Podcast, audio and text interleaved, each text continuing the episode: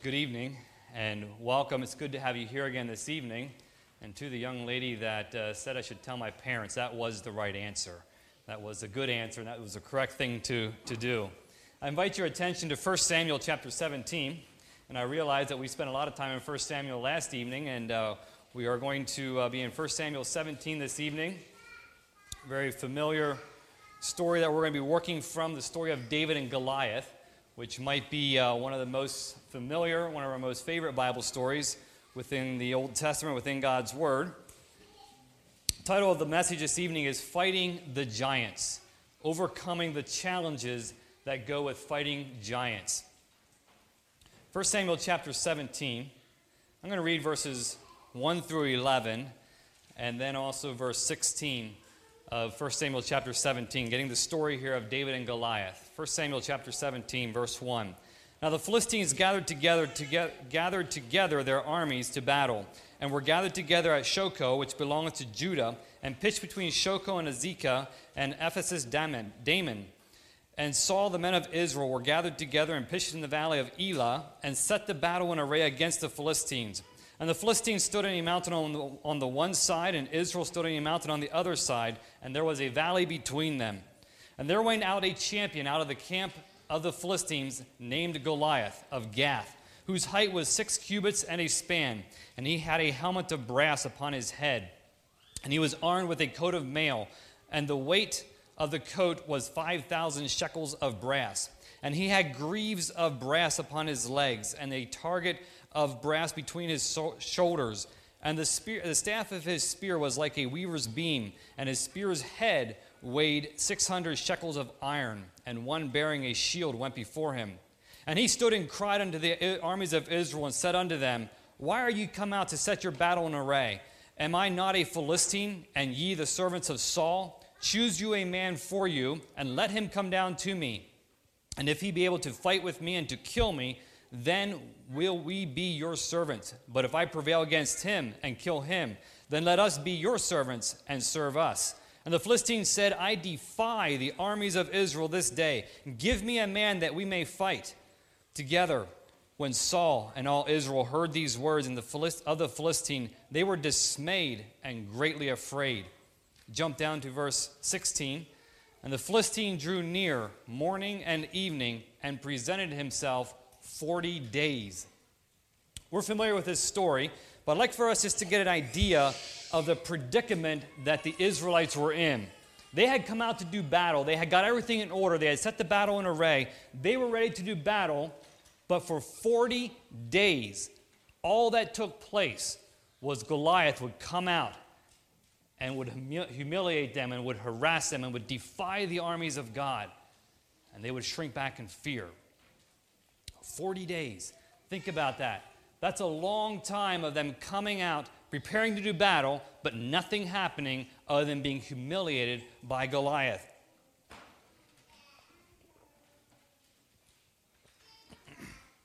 And I can imagine that as every day went on, as this verbal abuse continued with Goliath coming out and harassing them and, and, and taunting them, I can imagine that the morale in the Israelite camp just ebbed lower and lower and lower.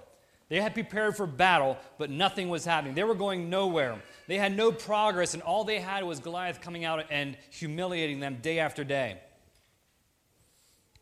Maybe as you think about your life, you identify with the Israelite soldiers. Maybe there's a giant in your life that you're facing, that you're struggling against, that you would love to do battle with, that you would love to face, that you would love to take on but instead you feel defeated and you haven't really done anything. You haven't even started engaging in a battle against this, this Goliath or this giant in your life. Maybe it's a besetting sin. Maybe it's a, a habit, a negative influence. Maybe it's doubt or anger. Maybe it's a, an addiction or something that you're struggling with that you just cannot get victory over. And to you, it seems like a giant. It's huge. It's insurmountable, and you can't figure a way around it, and it's not leaving on its own. It's just hanging around, and it's just there, taunting you, tormenting you, causing problems in your life day after day. I think it's safe to say that if you're living and if you're breathing, And if you're a Christian, one who is desiring to walk with God, you have faced, or you are facing, or you will face a giant in your life. Something that looks very, very difficult, something that looks almost impossible to overcome. And so this evening, we want to look at the story of David and Goliath, and we want to look at some of the challenges that go along with fighting giants. We want to break it down into bits of, of smaller pieces and look at fighting giants and look at the challenges that we must overcome if we're going to be successful in overcoming the giant. The first challenge that we must overcome is this challenge of, intimidation. 1 Samuel chapter 17, there verses 4 through 10 talk about the size of Goliath, talk about the weight of his armor, talk about how he looked, who he was, everything about Goliath spoke of intimidation. Just his size, his physique, his looks, the armor that he wore spoke of intimidation. Think about trying to go up against a man that, and I think if I have my figures right, in our day and age is about nine feet, nine inches tall. Think about that. The next time you stand at a basketball hoop, imagine a person's head just a couple of inches from the bottom of the ring of a basketball hoop nine feet, nine inches tall, almost 10 feet. I don't know where that puts us over here, if that puts us about the bottom of those louvers. That's huge. That's massive. The armor that he carried, the armor that he wore, all put together, weighed about 272 pounds. Just the armor that he was wearing, that he walked around in like it was nothing. Normal armor in that day weighed about 60 pounds. He was massive, he was huge. He was intimidating. And then you have his, his verbal address of how he intimidated them with the way he spoke at them, the way he called out to them, the way he said, I defy the armies of the living God. I defy you. Choose you a man and come out and fight against me. Everything about him spoke of intimidation, putting you down. Simply by his presence and by his words, the Israelite army shrunk back. They were fearful. That's how giants are today. That's how giants are that you and I face simply by their presence in our lives, simply by the problem they bring, whatever it may be that it is that you are facing, that you think about when you think about giants, there is intimidation that goes along with that. It's a tactic of our enemy to intimidate us, to make us feel that we are defeated before we have even engaged in warfare. To make us feel that there is no hope of winning, there is no chance, simply by the size, by the, the, the problem that we're facing, intimidation holds us in that grip and holds us powerless from moving forward and addressing the problem, causing us to shrink back in fear, causing us to say, you know what, it's hopeless, I can't do anything about it, it's just the way it is. Intimidation is a challenge that we must overcome if we're going to have victory over our giant. And the problem is with intimidation is many times it is simply in our minds. It is simply how we perceive the problem. It is simply because we are putting our focus on the problem at hand. We're putting our focus on the struggle at hand. We're putting our focus on that, that broken relationship, that issue, whatever it is that we're dealing with, whatever that giant is, we're putting our focus on that, and we're not putting our focus on God. We're not putting our focus on uh, the power of our God that we serve, but we're looking at this problem and we're focusing on that. And it intimidates us. It causes us to shrink back in fear and say, I can't do anything about it. We've lived at our the place where we live now, the place that we live in Bowmansville. We lived there for about eight years now, and it's an, it's an old house. The, the deed says it was built in 1850, and one of the things that, uh, that has been a part of this old house when we moved in, and it still is a part of it, is there, the foundation is made out of old sandstones. It's, uh, it's an old foundation, very solid. Uh, but on the outside, there is stucco or there's mortar or plaster that goes from about the ground level up to where the siding begins. And this has, this has been ugly ever since we moved in. There's parts where the the mortar has, been, has fallen off, it's chipped off, it was painted several times, there was varying colors of paint. And this has been something that has bothered my wife from day one of when we bought the house and when we moved in. But I didn't know what to do about it. I didn't know how to address it. And it just, to me, it just looked like a big problem. It wasn't that bad, but it was there. And I didn't know what to do about it. And so for eight years, I did nothing until the other weekend, about three or four hours of labor, and the problem was fixed. Just simply put some mud in some places, some concrete in some places, and paint it, and it looks wonderful. But I was intimidated simply by looking at the project and not knowing what to do about it. And I'm embarrassed about how long it took me to address it. wasn't that big of a deal. But because of the intimidation, because I didn't know what to do about it, I did, I did nothing. That's a tactic of the en- enemy. Keeps us in intimidation, keeps us in fear. We don't know how to begin, we don't know what to do about it, and we do nothing. We haven't even started in engaging in the battle. For David, it was simple to see what the problem was. This man had defied God. This man was against God and needed addressed. And he was going to work through that and overcome intimidation. The second problem that we face with challenging when we face giants is the problem of isolation. The problem of isolation.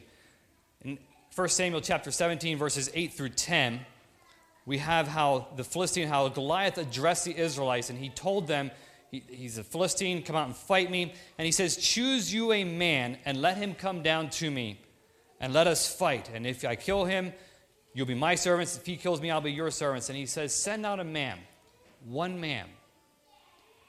I don't know the Israelites' thought process as to why they agreed to this. What prevented them from coming out with the entire army? Why did they stay there?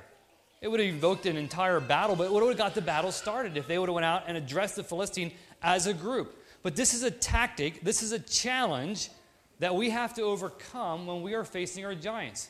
When we're facing those struggles, far too often, we are facing them alone, by ourselves, in isolation. The enemy loves to tell us, you're the only one who is facing this. You're the only one who is struggling with this. This is your problem. Nobody else wants to hear about it. Nobody else wants to know about it. Nobody else wants to come alongside of you. This is your problem. You take care of it. It's a tactic of the enemy to keep us isolated, to keep us thinking we are all alone. But that's not the way the church is to operate. That's not the way the brotherhood is to operate. The brotherhood is to rally together. The church is to work together, is to come alongside, is to rally around the one that is hurting, the one that is struggling, to walk alongside of them. Now, granted, this takes, if we're going to do this, this takes a level of honesty, a level of trust of openness, of being willing to share what is going on in my heart, being willing to share what I'm struggling with, being willing to lay open and say, This is what I am facing, this is what I am dealing with. Will you come alongside of me? Will you pray with me? Will you walk with me? Will you help me? Will you mentor me? Will you make me accountable, take me and be accountable to you? All throughout the New Testament, we are told to work together as a brotherhood, not in isolation. That is a tactic of the enemy. That is a, a, a challenge that we must overcome if we're going to be victorious in overcoming our struggles, overcoming our battles, overcoming our giants. Romans 12, 15 says, Rejoice with them that do rejoice, and weep with them that weep. Come alongside each other. Galatians 6, 2 says, Bear ye one another's burdens, and so fulfill the law of Christ. Overcoming isolation is being willing to open yourself up to the brotherhood and say, This is my giant. It is this. I am struggling with this. I need help in overcoming it. I want to be victorious. I want to be an overcomer, and I'm not willing to face it alone. Will you come alongside of me and walk with me? I think of my journey as a young person, as a young man growing up. There was a besetting sin that I struggled with. I longed for victory. I wanted victory. I wanted to overcome it. I wanted to be victorious. And I tried hard by myself. I tried hard alone. And I wasn't successful. I wasn't victorious. It wasn't until I found an accountability partner that was willing to hold me accountable, was willing to walk closely with me, ask me the hard questions, check in on me, that I was able to find victory. Isolation doesn't win the battle. It is working together, it is walking together, overcoming that tactic of the enemy and saying, I have to face this alone. Overcoming isolation is where we find our way to victory. The enemy, like I said earlier, loves to tell us, you're the only one. This is your problem. No one else deals with this. No one else faces this. It's only you. You need to face this. And that's not the truth. That's not the truth. The truth is there is victory in coming together within the brotherhood and walking together. Seek out someone to walk with you. Go to someone, reveal, and talk through the problem you're facing. Isolation is a, is a challenge that we must overcome. We talked about intimidation, uh, the, the process of the enemy and just holding us there. We talked about isolation. The third challenge we have to overcome is the, the challenge of, over, of identifying truth. Identifying truth. When we are facing a giant, it is difficult to identify what is truth it is difficult to identify in the midst of that what is the truth. And again, this is a tactic of our enemy to hold us in bondage. Because John chapter 8, verse 32 says, And the truth, and ye shall know the truth, and the truth shall make you free. Truth brings freedom. And when we identify truth, we are on the pathway to deliverance and finding out what is truth. This is what fascinates me with David and the story of David and Goliath how, Goliath, how he identified truth, how he identified that Goliath was a problem. Goliath had defied God, Goliath was against God. Goliath had defied the armies of God. And besides that, David reached back into history and he said, Not only is Goliath against God and the problem needs to be dealt with, but if I look back in history and what God has done for me, God has helped me in overcoming the bear. God has, when I was taking care of my father's sheep, God has helped me in overcoming the lion, and I can trust God to take me through this difficult journey. I can trust God to overcome this giant. Goliath identified, uh, Goliath, excuse me, David identified truth. And he identified the truth, which gave him the power, gave him the courage to go forward. Now, there's two main truths that David identified. First of all, he identified that this problem, Goliath, was a problem against God. This was something that was anti God that needed to be dealt with. He also identified that the strength, the victory comes through God, comes through following God, comes through the power and the strength of God. Both of those truths are important for us. If you're facing a besetting sin, if you're facing something that is just tearing you down, something that is against God's word, you need to identify that as a giant, as a Goliath that must be taken care of because it is against God. It is an anti God problem, it is separating you from God. If the giant that you're facing is a, is a problem, is a, a sickness, or it's an, just an unknown, uh, just something that seems insurmountable to you, you need to identify the truth that God is the one that provides you the strength. God is the one that gives you the power to move forward, to enable this. David identified this truth. And what I find fascinating is that when David identified this truth, when he talked about it with King Saul, if I can lay my eyes on it here in verse, verse 35, actually backing up to verse 33, when David talked with King Saul and he laid out to him that he wants to go out and fight him, he laid out for King Saul the truth of the situation. And Saul got it. Saul identified the truth. He realized what the truth was in the situation that this giant needed to be taken care of, and God was going to give the power. Saul saw the truth. Why else was he willing to entrust his entire army into the hands of this young man, this ruddy, ruddy, baby faced David? Saul realized the truth that God was going to be the one that gives him the power. David identified that, he verbalized that truth. David got it, Saul got a hold of it and gave him the power, gave him the authority to go out. Identifying truth in your struggle, the giant that you're facing, whatever it may be, is realizing that God is the one that is going to give you the power. God is the one that wants to bring you victory through his power, through his grace. We talked about the challenge of identifying truth, the challenge of isolation, the challenge of intimidation. The fourth challenge I think about here is the challenge of incorrect techniques. And I think about that because we see King Saul in verse 38 of chapter 17. We see King Saul, he wants to be helpful. And so he arms David with his armor. David had no armor.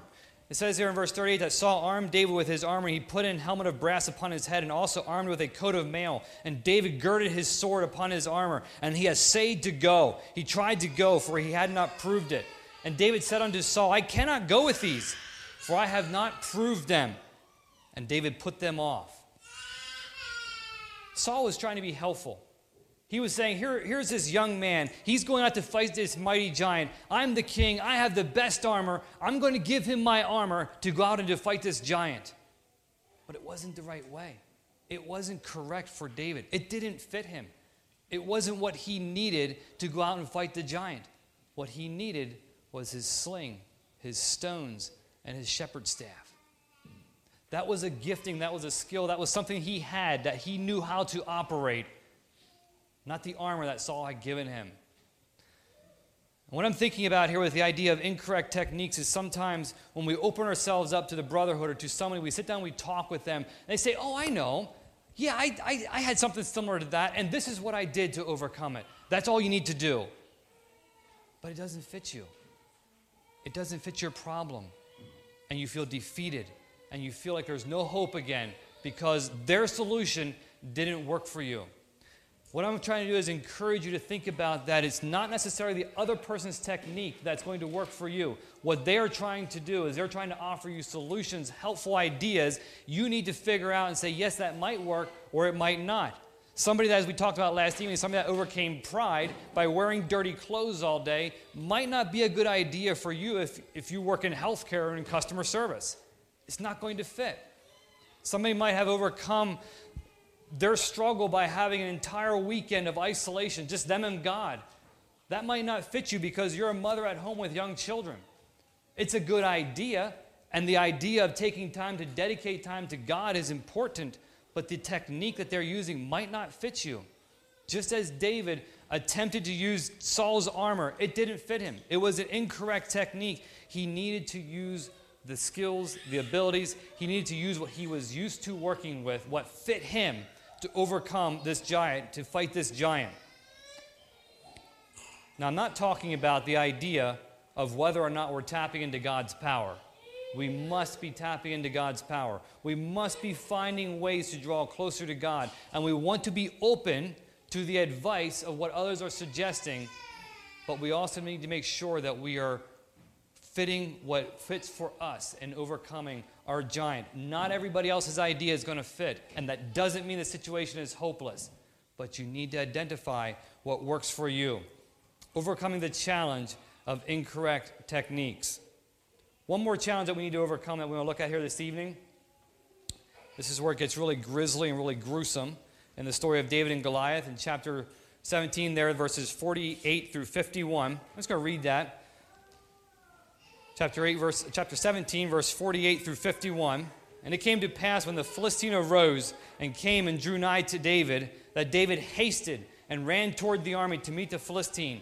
And david put his hand in his bag and he took thence a stone and slang it and smote the philistine in his forehead that the stone sunk into his forehead and he fell upon his face to the earth. So david prevailed over the philistine with a sling and with a stone and smote the philistine and slew him. But there was no sword in, his, in the hand of David. Therefore, David ran and stood upon the Philistine and took his sword and drew it out of the sheath thereof and slew him and cut off his head therewith. And when the Philistines saw that their champion was dead, they fled. I love this idea of the way that David pursued victory to the very end. He didn't back up and he didn't quit when the giant was face down or laying on his back or when the giant was collapsed. He didn't walk over and check for a pulse and listen for any breathing and say, Yep, he's dead, we're good. He made completely sure. He saw victory through to the very end. Even though he didn't even have a sword, he took Goliath's own sword to complete the job. And if you notice in verse 51, it wasn't until the head was off that the Philistines fled. Victory was sure, their giant was dead. Sometimes when we're facing a giant, we're facing that, that besetting sin, that troubling thing, that problem, whatever it may be, we get a small taste of victory. We have a little bit of success, and we say, Aha, I've got it. And we say we're done with the accountability partner. We don't need any more help. We got this figured out. I've overcome it. I know we've only been meeting for a week, but I've overcome. We're good now. And we're not seeing the victory through we're not seeing the job the whole way through to the very end. We see a small taste of victory. We see the stone hit the forehead of the giant. We see the giant crumble, but he's not dead. The battle's not over, but we quit. And he comes back and he haunts us and he continues to pursue us. Incomplete victory is a challenge that we must overcome. We must see the journey, must see the, the battle through the whole way to the end to where we know that the giant is dead, where we are sure that the, that the problem is taken care of, that the, that the victory is won. That doesn't mean we'll never face it again. It doesn't mean that it will never come back again, but we are pushing through. We're not giving up at the first sign of a little bit of victory. We're pushing through and ensuring that this giant is dead. This problem that we're facing is overcome, and we are going to continue to make sure that that giant stays dead, that the victory is complete. We're not going to allow it to come back. We're not just going to half heartedly go on through the motions, but we're going to make sure that victory is, is complete. Incomplete victory. Be vigilant and press through. As we think about the story of David and Goliath, it's one of the, the familiar stories of the Old Testament. Probably one of the, the first stories that we, Bible stories that we've learned and we love because it's, it's the, the victory against all odds. It's overcoming the insurmountable options, the odds seem against David, but it's the overcoming, it's being victorious. And these stories are memorable. And what I desire for each one of us is that as we face and as we fight these giants, as we overcome those struggles in our life, we then have that memorable story of how God brought us victory through this giant. How we faced this giant, how God brought us to victory over it, and we can look back at it as David talked about and said, God gave me victory over the bear. God gave me victory over the lion. I know He will give me victory over the next giant I'm going to face. I know He'll give me the strength to overcome. Let's try it again. Good evening, boys and girls. Good evening. All right. I brought something with me this evening. Anybody like to play softball? Is it okay if I throw a softball in the church? No. Oh, it's not. Okay. Then I better not. I'll just let it go. Well, I have a story to tell you this evening about a softball. And when I was a young boy, I'm going to guess, oh, maybe how old are you? Eight? When I was about your age, about eight years old, somewhere in there, we lived on a farm. And I liked playing softball. So, one of my favorite things to do was when I came home from school, I would run inside, eat a snack, and I'd grab my glove and my ball, and I'd go outside. And we had this shop outside, and it was made out of block walls, and it was nice and solid. And so I'd take my softball. I probably shouldn't throw it against the wall in the church. But I would take my softball outside by the shop, and I'd throw it against the wall. And I'd have a lot of fun. I'd throw it against the wall, and the ball come bouncing back, and I'd catch it. Throw it against the wall, ball come bouncing back, and I'd catch it. Now, there was one problem. In that shop, close to where I was throwing, there was a window. But I was a good thrower. I could throw really well. And that's fine if there's a window there. Don't need to worry about it. I'm throwing the softball. But one time, when I threw the softball, my aim was off. And what do you think happened? What do you think happened? Yeah, it didn't just crack, it broke. The window broke. Broke. Now, what do I do? What do you think I should do? I was throwing the ball. I broke the window. What should I do? Buy a new window? I didn't have any money. That's a good idea. What else should, what, any other ideas? What should I do? What should I do?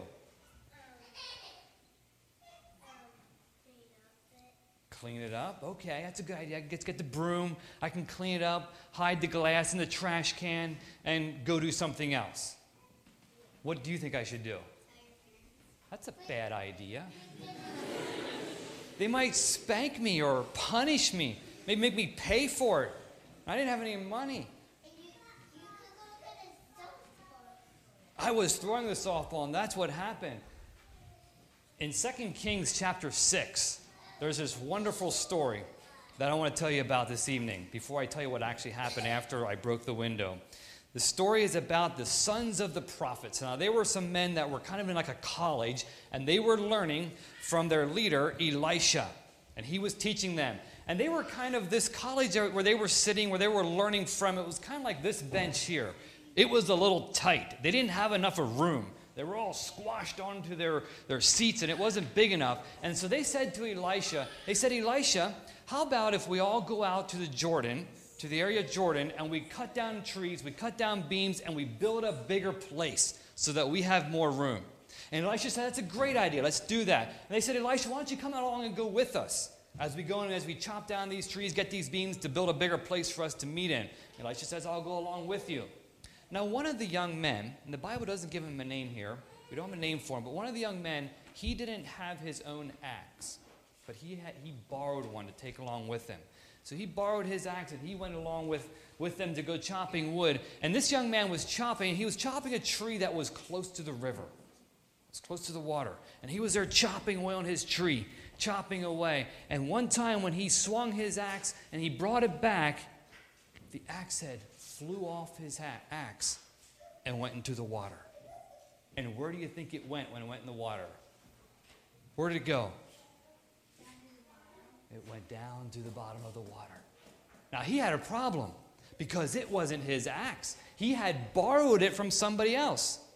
So, what's he to do? He looked around. He said, Nobody's watching. He just stuck the axe head under the bushes and went back to the, back to the place where they were all working.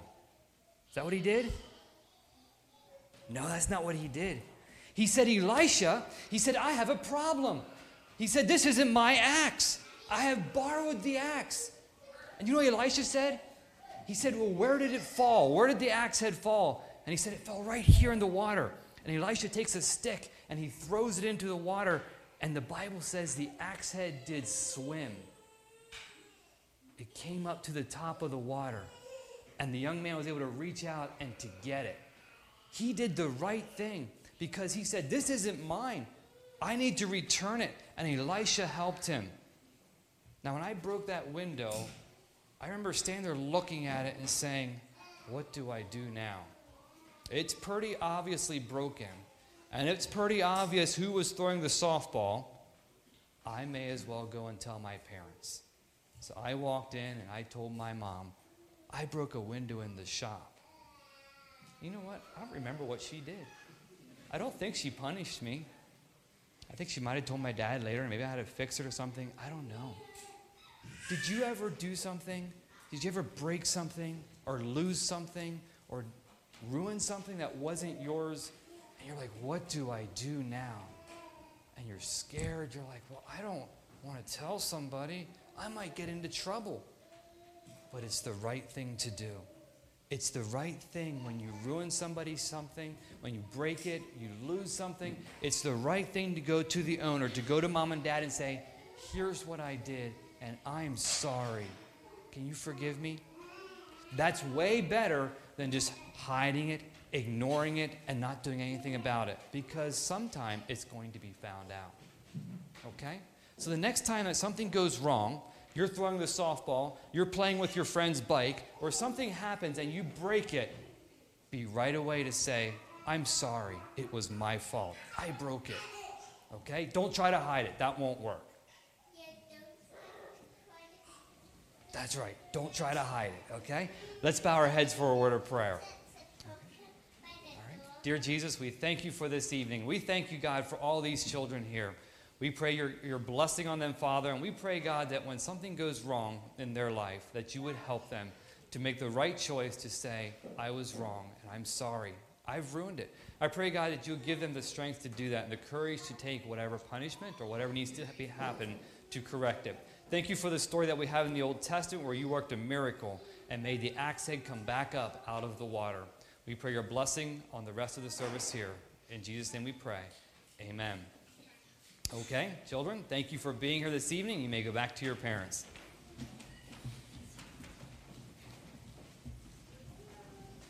Damien, if you want to lead us in our theme song.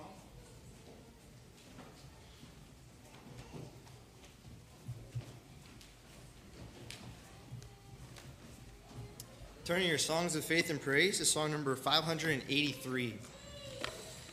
Songs of faith and praise, song number 583. Jesus flow like a river.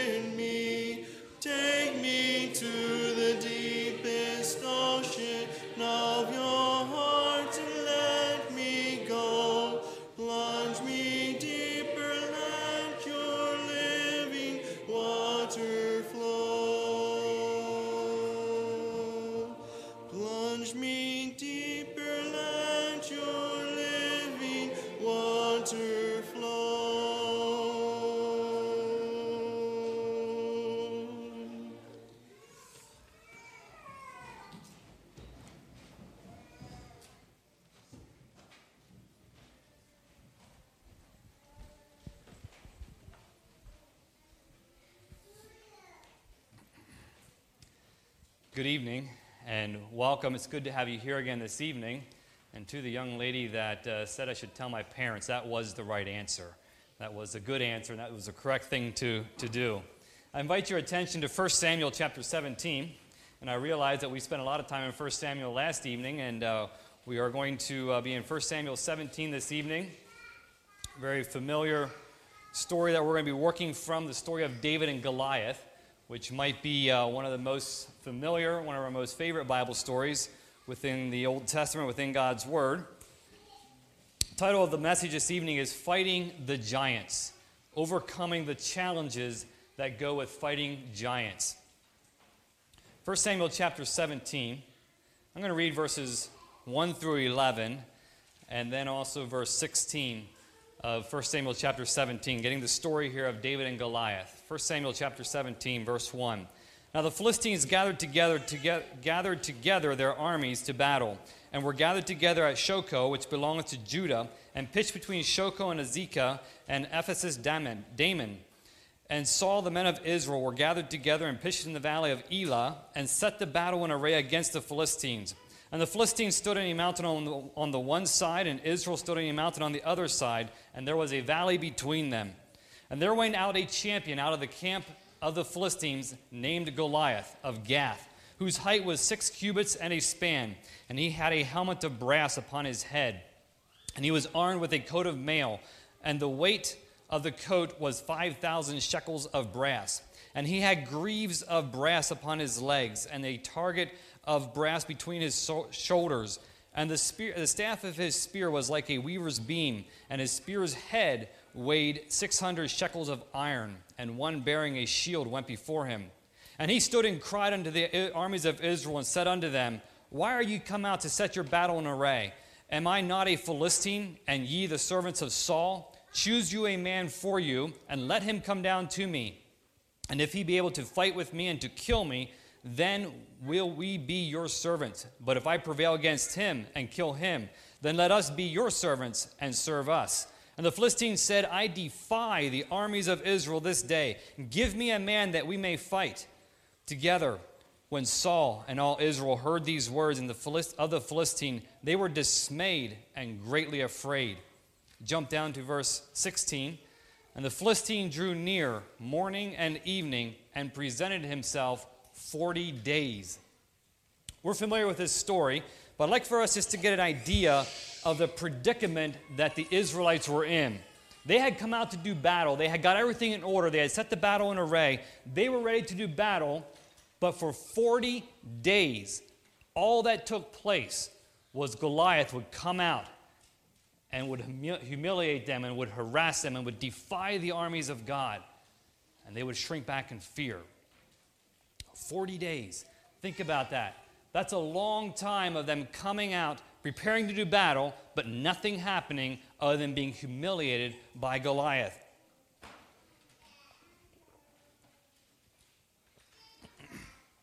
And I can imagine that as every day went on, as this verbal abuse continued, with Goliath coming out and harassing them and, and, and taunting them, I can imagine that the morale in the Israelite camp just ebbed lower and lower and lower. They had prepared for battle, but nothing was happening. They were going nowhere. They had no progress, and all they had was Goliath coming out and humiliating them day after day. Maybe as you think about your life, you identify with the Israelite soldiers. Maybe there's a giant in your life that you're facing, that you're struggling against, that you would love to do battle with, that you would love to face, that you would love to take on, but instead you feel defeated and you haven't really done anything. You haven't even started engaging in a battle against this, this Goliath or this giant in your life. Maybe it's a besetting sin. Maybe it's a, a habit, a negative influence. Maybe it's doubt or anger. Maybe it's a, an addiction or something that you're struggling with that you just cannot get victory over. And to you, it seems like a giant. It's huge, it's insurmountable, and you can't figure a way around it, and it's not leaving on its own. It's just hanging around, and it's just there, taunting you, tormenting you, causing problems in your life day after day. I think it's safe to say that if you're living and if you're breathing and if you're a Christian, one who is desiring to walk with God, you have faced or you are facing or you will face a giant in your life something that looks very, very difficult, something that looks almost impossible to overcome. And so this evening, we want to look at the story of David and Goliath, and we want to look at some of the challenges that go along with fighting giants. We want to break it down into bits of, of smaller pieces and look at fighting giants and look at the challenges that we must overcome if we're going to be successful in overcoming the giant. The first challenge that we must overcome is this challenge of, intimidation. 1 Samuel chapter 17, there verses 4 through 10 talk about the size of Goliath, talk about the weight of his armor, talk about how he looked, who he was. Everything about Goliath spoke of intimidation. Just his size, his physique, his looks, the armor that he wore spoke of intimidation. Think about trying to go up against a man that, and I think if I have my figures right, in our day and age is about nine feet nine inches tall. Think about that. The next time you stand at a basketball hoop, imagine a person's head just a couple inches from the bottom of the ring of a basketball hoop. Nine feet, nine inches tall, almost 10 feet. I don't know where that puts us over here, if that puts us about the bottom of those louvers. That's huge. That's massive. The armor that he carried, the armor that he wore, all put together, weighed about 272 pounds. Just the armor that he was wearing, that he walked around in like it was nothing. Normal armor in that day weighed about 60 pounds. He was massive, he was huge, he was intimidating. And then you have his, his verbal address of how he intimidated them with the way he spoke at them, the way he called out to them, the way he said, I defy the armies of the living God. I defy you. Choose you a man and come out and fight against me. Everything about him spoke of intimidation, putting you down. Simply by his presence and by his words, the Israelite army shrunk back. They were fearful. That's how giants are today. That's how giants are that you and I face. Simply by their presence in our lives, simply by the problem they bring, whatever it may be that it is that you are facing, that you think about when you think about giants, there is intimidation that goes along with that. It's a tactic of our enemy to intimidate us, to make us feel that we are defeated before we have even engaged in warfare.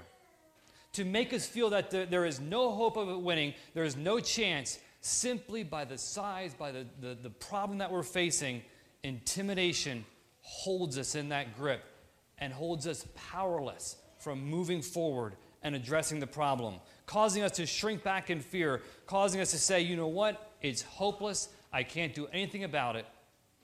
It's just the way it is. Intimidation is a challenge that we must overcome if we're going to have victory over our giant. And the problem is with intimidation is many times it is simply in our minds. It is simply how we perceive the problem. It is simply because we are putting our focus on the problem at hand. We're putting our focus on the struggle at hand. We're putting our focus on that, that broken relationship, that issue, whatever it is that we're dealing with, whatever that giant is, we're putting our focus on that, and we're not putting our focus on God. We're not putting our focus on uh, the power of our God that we serve, but we're looking at this problem and we're focusing on that. And it intimidates us. It causes us to shrink back in fear and say, I can't do anything about it. We've lived at our, the place where we live now, the place that we live in Bowmansville. We lived there for about eight years now. And it's an, it's an old house. The, the deed says it was built in 1850. And one of the things that, uh, that has been a part of this old house when we moved in, and it still is a part of it, is there, the foundation is made out of old sandstones. It's, uh, it's an old foundation, very solid. Uh, but on the outside, there is stucco or there's mortar or plaster that goes from about the ground level up to where the siding begins. And this has, this has been ugly ever since we moved in. There's parts where the the mortar has, been, has fallen off, it's chipped off, it was painted several times, there was varying colors of paint. And this has been something that has bothered my wife from day one of when we bought the house and when we moved in. But I didn't know what to do about it. I didn't know how to address it. And it just, to me, it just looked like a big problem. It wasn't that bad, but it was there. And I didn't know what to do about it. And so for eight years, I did nothing until the other weekend about three or four hours of labor, and the problem was fixed. Just simply put some mud in some places, some concrete in some places, and paint it, and it looks wonderful. But I was intimidated simply by looking at the project and not knowing what to do about it.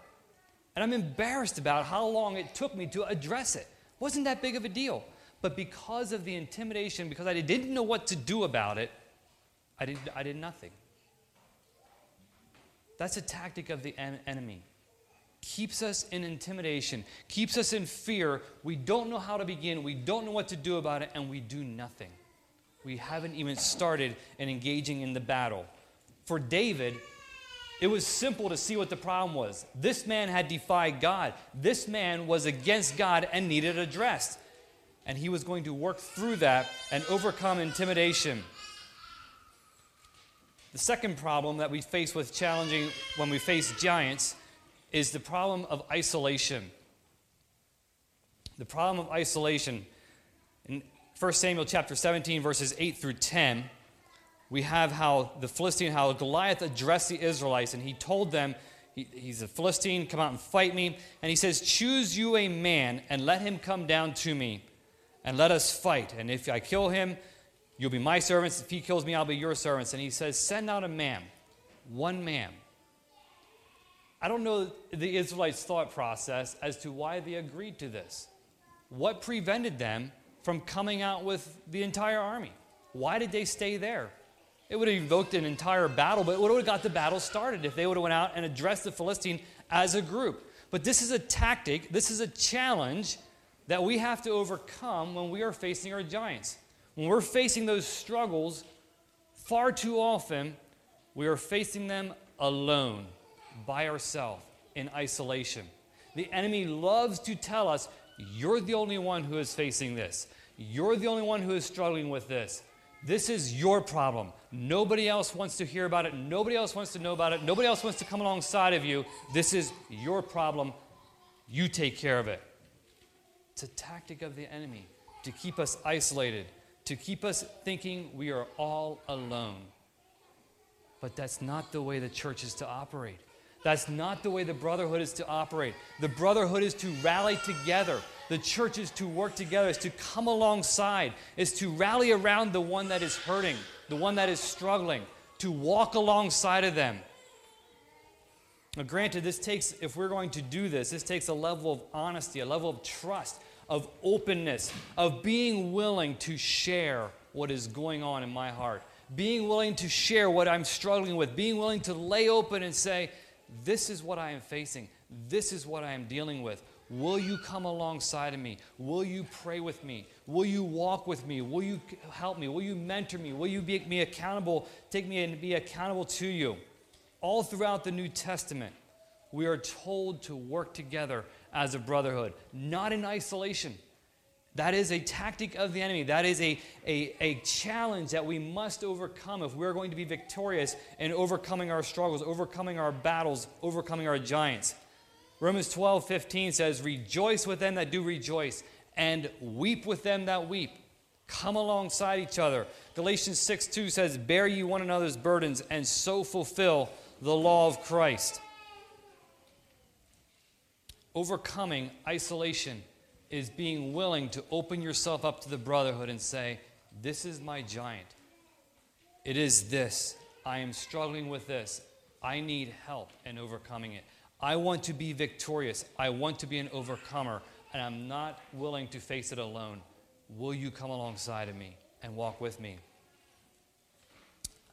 I think of my journey as a young person, as a young man growing up. There was a besetting sin that I struggled with. I longed for victory. I wanted victory. I wanted to overcome it. I wanted to be victorious. And I tried hard by myself. I tried hard alone. And I wasn't successful. I wasn't victorious. It wasn't until I found an accountability partner that was willing to hold me accountable, was willing to walk closely with me, ask me the hard questions, check in on me, that I was able to find victory. Isolation doesn't win the battle. It is working together, it is walking together, overcoming that tactic of the enemy and saying, I have to face this alone. Overcoming isolation is where we find our way to victory. The enemy, like I said earlier, loves to tell us, you're the only one. This is your problem. No one else deals with this. No one else faces this. It's only you. You need to face this. And that's not the truth. That's not the truth. The truth is, there is victory in coming together within the brotherhood and walking together. Seek out someone to walk with you. Go to someone, reveal, and talk through the problem you're facing. Isolation is a, is a challenge that we must overcome. We talked about intimidation, uh, the, the process of the enemy and just holding us there. We talked about isolation. The third challenge we have to overcome is the, the challenge of, over, of identifying truth. Identifying truth. When we are facing a giant, it is difficult to identify what is truth. it is difficult to identify in the midst of that what is the truth. And again, this is a tactic of our enemy to hold us in bondage. Because John chapter 8, verse 32 says, And the truth, and ye shall know the truth, and the truth shall make you free. Truth brings freedom. And when we identify truth, we are on the pathway to deliverance and finding out what is truth. This is what fascinates me with David and the story of David and Goliath how, Goliath, how he identified truth, how he identified that Goliath was a problem. Goliath had defied God, Goliath was against God. Goliath had defied the armies of God.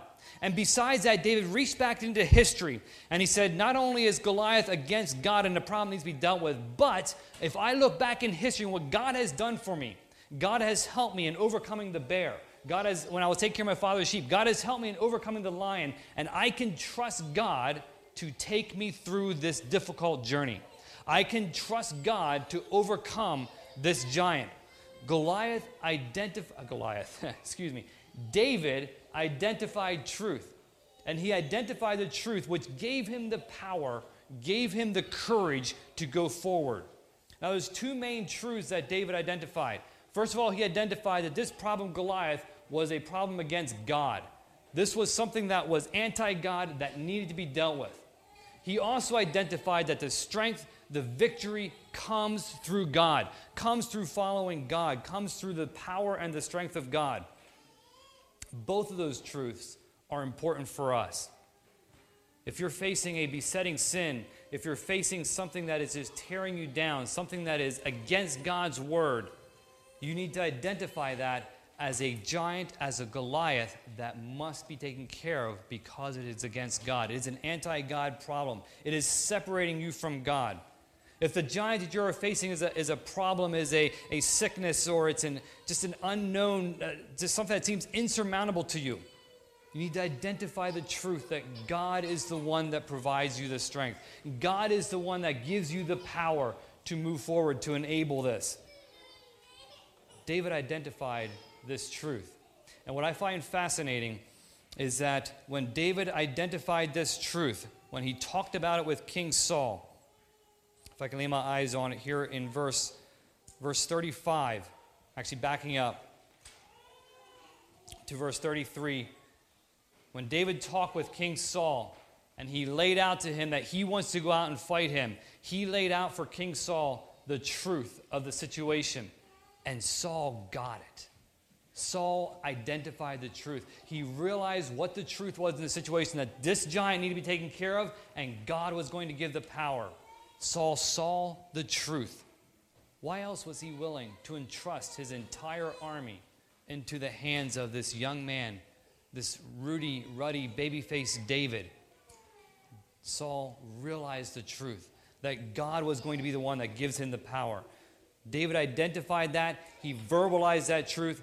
David got it, Saul got a hold of it and gave him the power, gave him the authority to go out. Identifying truth in your struggle, the giant that you're facing, whatever it may be, is realizing that God is the one that is going to give you the power. God is the one that wants to bring you victory through his power, through his grace. We talked about the challenge of identifying truth, the challenge of isolation, the challenge of intimidation. The fourth challenge I think about here is the challenge of incorrect techniques. And I think about that because we see King Saul in verse 38 of chapter 17. We see King Saul, he wants to be helpful. And so he arms David with his armor. David had no armor. It says here in verse 38 that Saul armed David with his armor. He put an helmet of brass upon his head and also armed with a coat of mail. And David girded his sword upon his armor. And he essayed to go. He tried to go, for he had not proved it. And David said unto Saul, I cannot go with these, for I have not proved them. And David put them off. Saul was trying to be helpful. He was saying, Here, Here's this young man. He's going out to fight this mighty giant. I'm the king. I have the best armor. I'm going to give him my armor to go out and to fight this giant. But it wasn't the right way. It wasn't correct for David. It didn't fit him. It wasn't what he needed to go out and fight the giant. What he needed was his sling, his stones, and his shepherd's staff. That was a gifting, that was a skill, that was something he had that he knew how to operate, not the armor that Saul had given him. What I'm thinking about here with the idea of incorrect techniques is sometimes when we open ourselves up to the brotherhood or to somebody, we sit down, we talk with them, and they say, Oh, I know. Yeah, I, I, I had something similar to that, and this is what I did to overcome it. That's all you need to do. But it doesn't fit you, it doesn't fit your problem. And you feel defeated, and you feel like there's no hope again because their solution didn't work for you. What I'm trying to do is encourage you to think about that it's not necessarily the other person's technique that's going to work for you. What they are trying to do is they're trying to offer you solutions, helpful ideas. You need to figure out and say, yes, that might work or it might not. Somebody that, as we talked about last evening, somebody that overcame pride by wearing dirty clothes all day might not be a good idea for you if, if you work in healthcare or in customer service. It's not going to fit. Somebody might have overcome their struggle by having an entire weekend of isolation, just them and God. That might not fit you because you're a mother at home with young children. It's a good idea, and the idea of taking time to dedicate time to God is important, but the technique that they're using might not fit you. Just as David attempted to use Saul's armor, it didn't fit him. It was an incorrect technique. He needed to use the skills, the abilities, he needed to use what he was used to working with, what fit him to overcome this giant, to fight this giant. Now, I'm not talking about the idea of whether or not we're tapping into God's power. We must be tapping into God's power. We must be finding ways to draw closer to God. And we want to be open to the advice of what others are suggesting, but we also need to make sure that we are fitting what fits for us and overcoming our giant. Not everybody else's idea is going to fit, and that doesn't mean the situation is hopeless, but you need to identify what works for you. Overcoming the challenge of incorrect techniques. One more challenge that we need to overcome that we're going to look at here this evening.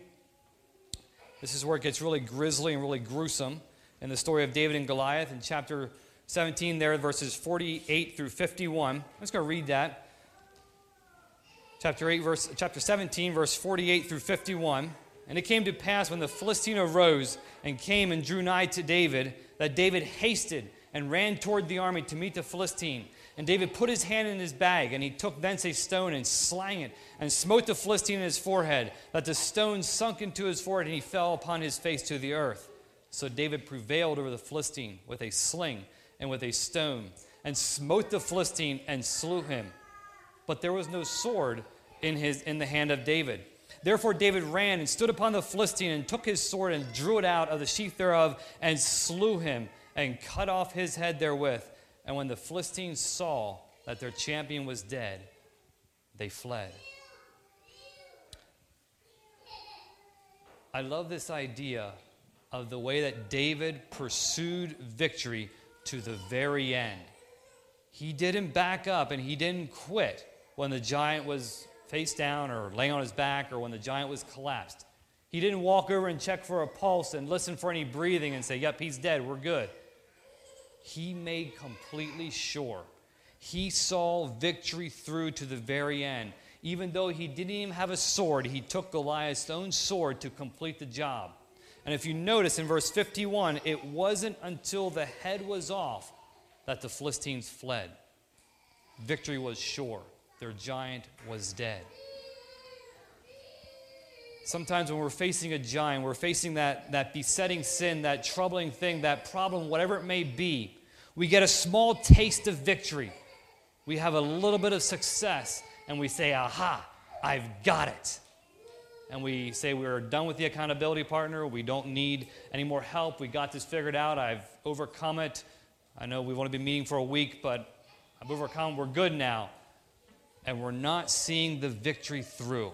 We're not seeing the job the whole way through to the very end. We see a small taste of victory. We see the stone hit the forehead of the giant. We see the giant crumble, but he's not dead. The battle's not over, but we quit. And he comes back and he haunts us and he continues to pursue us. Incomplete victory is a challenge that we must overcome. We must see the journey, must see the, the battle through the whole way to the end to where we know that the giant is dead, where we are sure that the, that the problem is taken care of, that the, that the victory is won.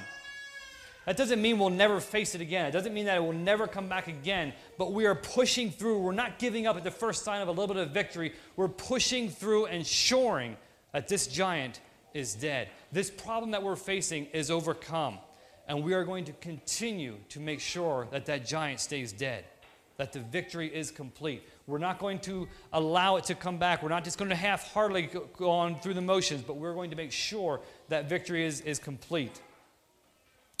Incomplete victory. Be vigilant and press through. As we think about the story of David and Goliath, it's one of the, the familiar stories of the Old Testament. Probably one of the, the first stories that we, Bible stories that we've learned and we love because it's, it's the, the victory against all odds. It's overcoming the insurmountable options. The odds seem against David, but it's the overcoming, it's being victorious.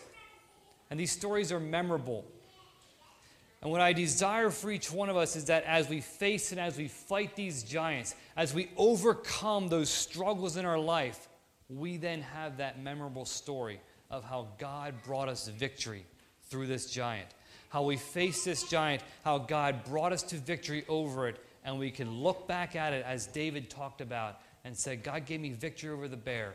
God gave me victory over the lion. I know He will give me victory over the next giant I'm going to face. I know He'll give me the strength to overcome.